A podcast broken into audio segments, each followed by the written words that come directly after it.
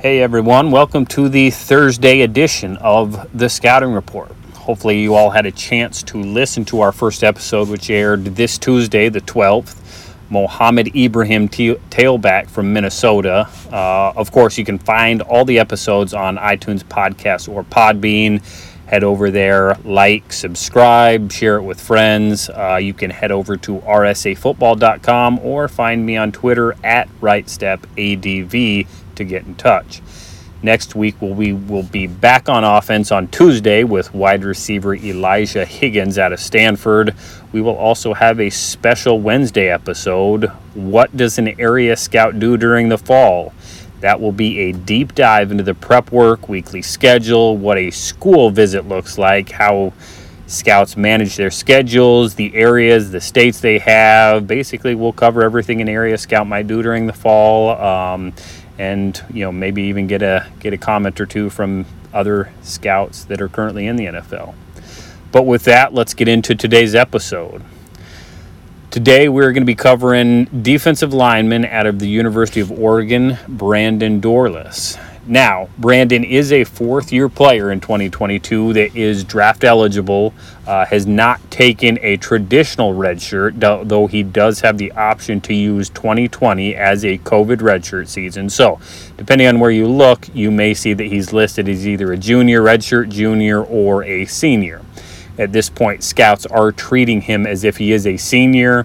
Uh, we'll see how this season goes, and he will be able to make that decision but like I said, he is considered a draft eligible, and scouts will be doing their work on him. So, who is Brandon? Uh, let's go back to high school. Fort Lauderdale area native, uh, spent time at two high schools. First two years of high school at Calvary Christian before moving over to a more prominent big school, Deerfield Beach. Uh, he was part of a 12 and 2 team that made it to the state semifinals in his class under coach Javon Glenn he had a number, large number of offers coming out of high school, um, including South Carolina, Tennessee, Miami, Florida. Had all the Florida schools, as you'd expect from a Fort Lauderdale kid. Uh, Baylor as well. He was actually committed to Virginia Tech, uh, committed there in August of his junior year, was committed there for a couple months, ended up decommitting in December. Uh, a week later, he took an official visit all the way across country to Oregon, and it was just a few days after when he officially committed and signed to the Ducks. Well done to that recruiting staff. So, Brandon is a fourth year player, as I said, 2022 draft eligible.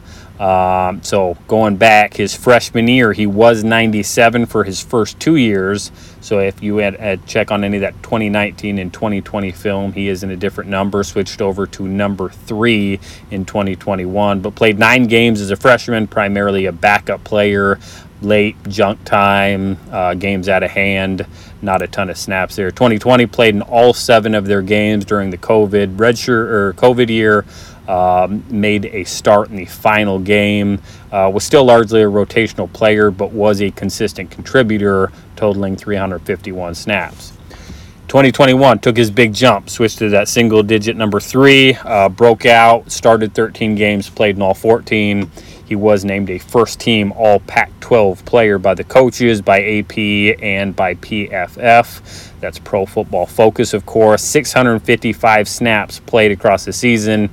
Uh, a few stats of note 25 tackles, seven tackles for loss, two and a half sacks. Not huge numbers from that standpoint, but with the defense that they run, the number of things they ask him to do, uh, that's good, solid production. But it, of course, we'll expect all those numbers to go up this year. Listed at 6'3, 289, uh, was actually listed at 295 when he enrolled in 2019 as you'd expect, he's leaned out a little bit.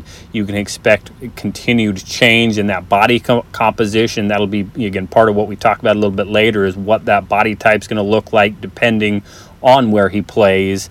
Uh, but making the strides with his body, again, I'm sure leaning up, uh, getting some of that.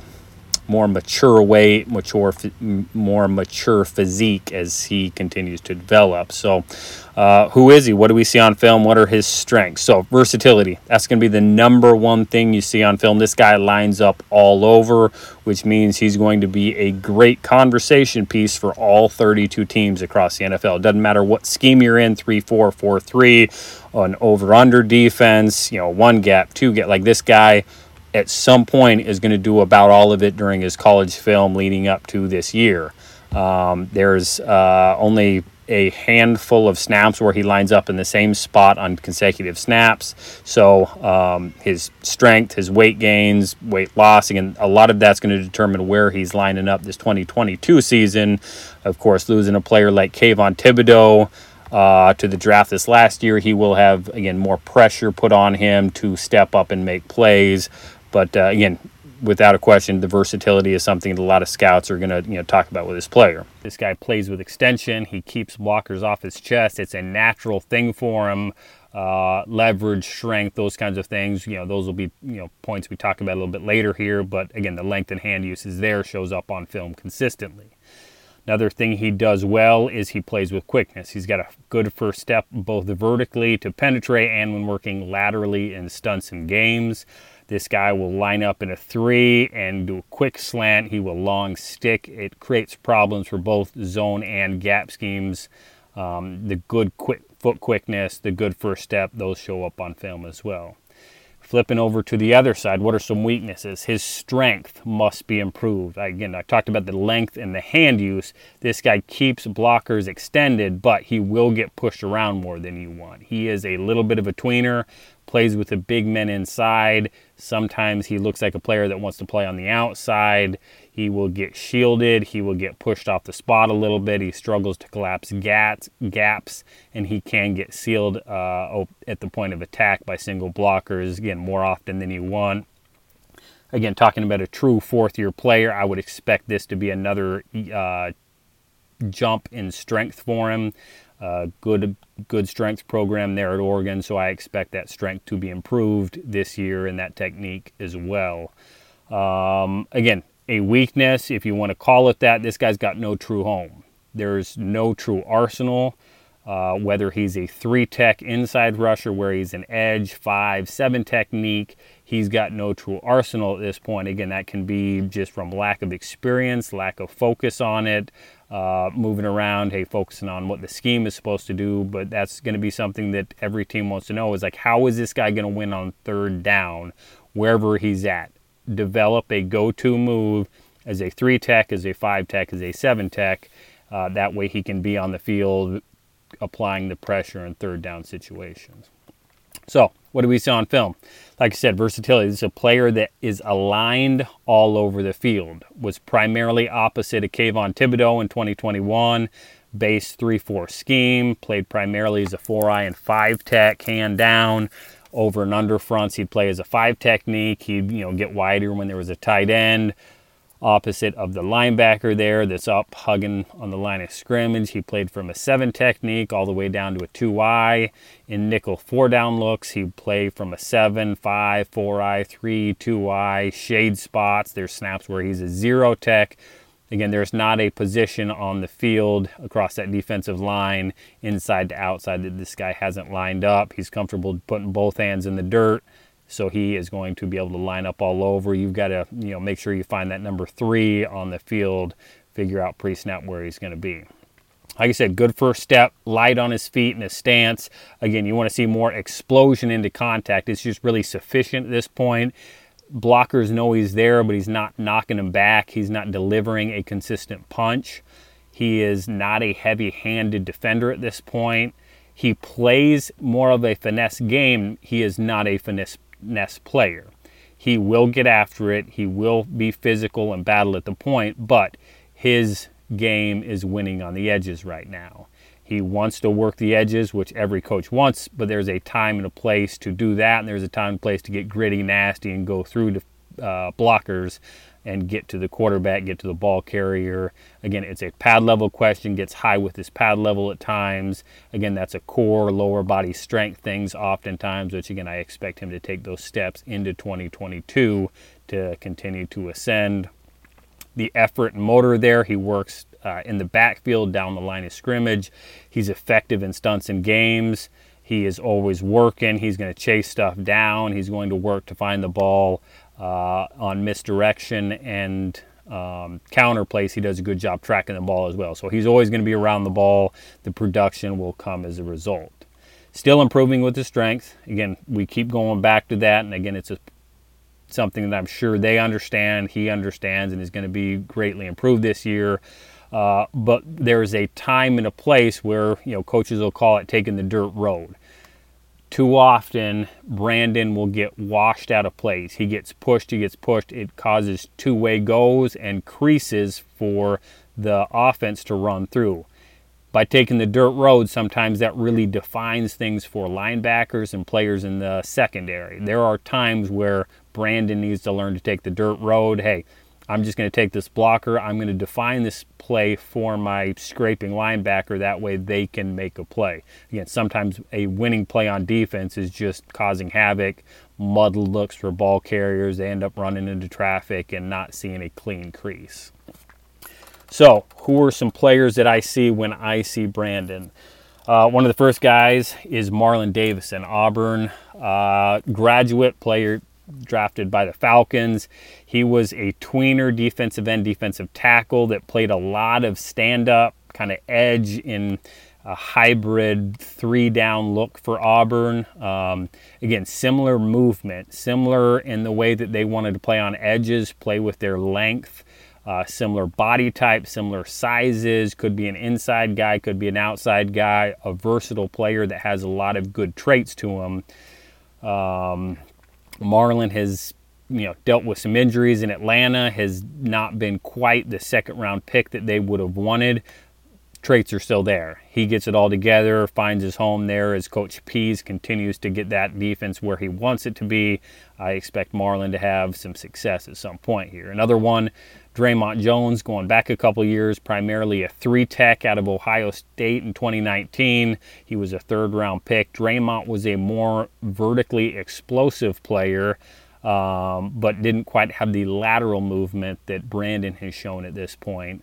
Um, Dre'Mont didn't play all over the line again with that Ohio State four down defense. Dre'Mont was pretty much a, a three to maybe a two eye kick out, you know, get loose three at some points, but um, was going to be primarily in that three spot. Both guys coming out, lack of strength. That was it for Dre'Mont. The explosiveness was there all day, but when it got gritty and nasty, Dre'Mont didn't always have the strength again in his core and his lower body to, you know, buckle down, hold two blocks, allow linebackers to scrape and make plays. Uh, slightly different body type, slightly different, uh, you know, the way that they will be looked at. But Carlos Basham out of Wake Forest, 2022 draft, second round pick for the Bills.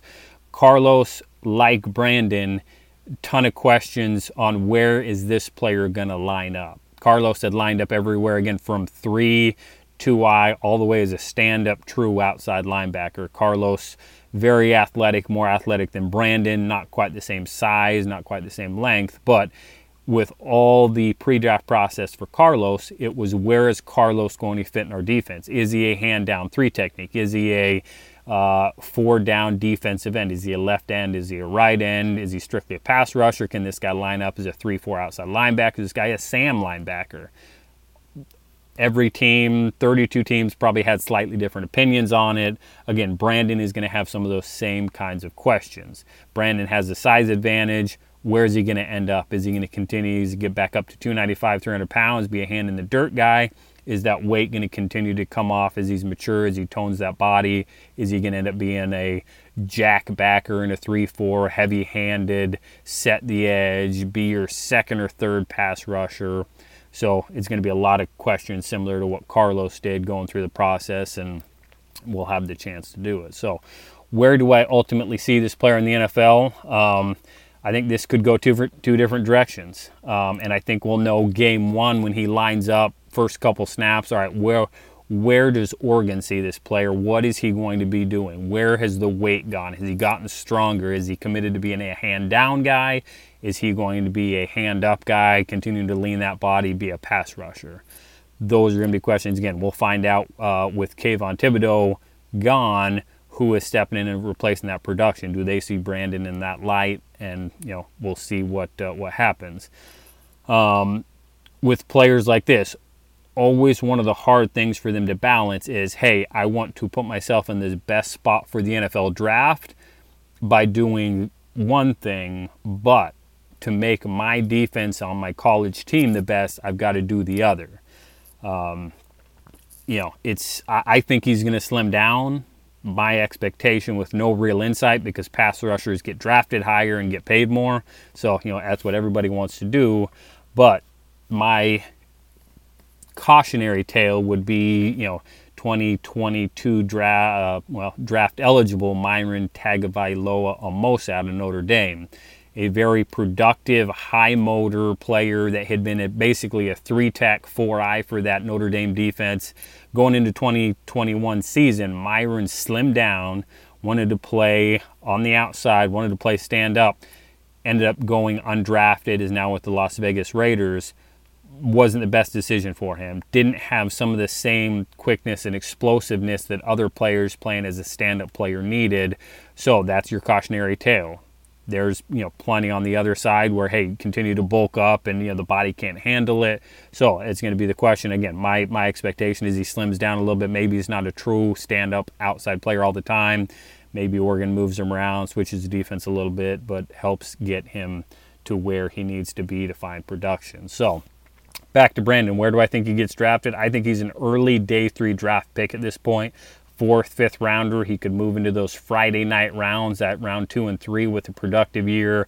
The body looks good, the development, the traits he has. Again, the 2020 to 2021 uh, improvement was noticeable for this player, and I expect him to take another big jump into 2021. And uh, I'm excited to see, again, week one, playing the reigning national champion Georgia Bulldogs. It's going to be fun to see where this player lines up and how he's used and where this season goes for him. So, with that being said, that's Brandon Dorlus, University of Oregon, number three. Again, head over to rsafootball.com or head over to Twitter at RightStepADV. Leave me comments, leave me notes, uh, share, let everybody know about these. And uh, until next time, enjoy.